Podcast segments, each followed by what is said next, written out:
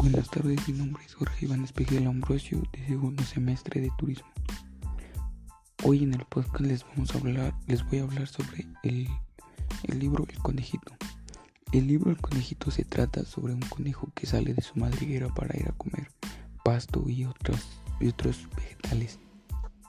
Cuando de repente mira hacia el cielo y ve que va a llover una gran tempestad, entonces decide ir a otra madriguera porque la suya le quedaba muy lejos. Pero piensa que no se tiene que meter sin permiso a las otras cuevas. Entonces él se pone a pensar y dice que primero tiene que hablar y si le contestan se puede meter a la casa.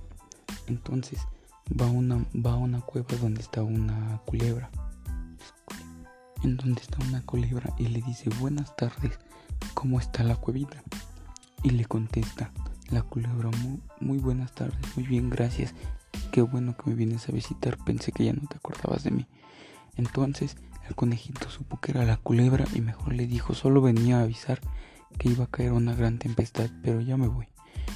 Y el conejito se fue y con el con se fue muy feliz para para su casa y después seguir comiendo.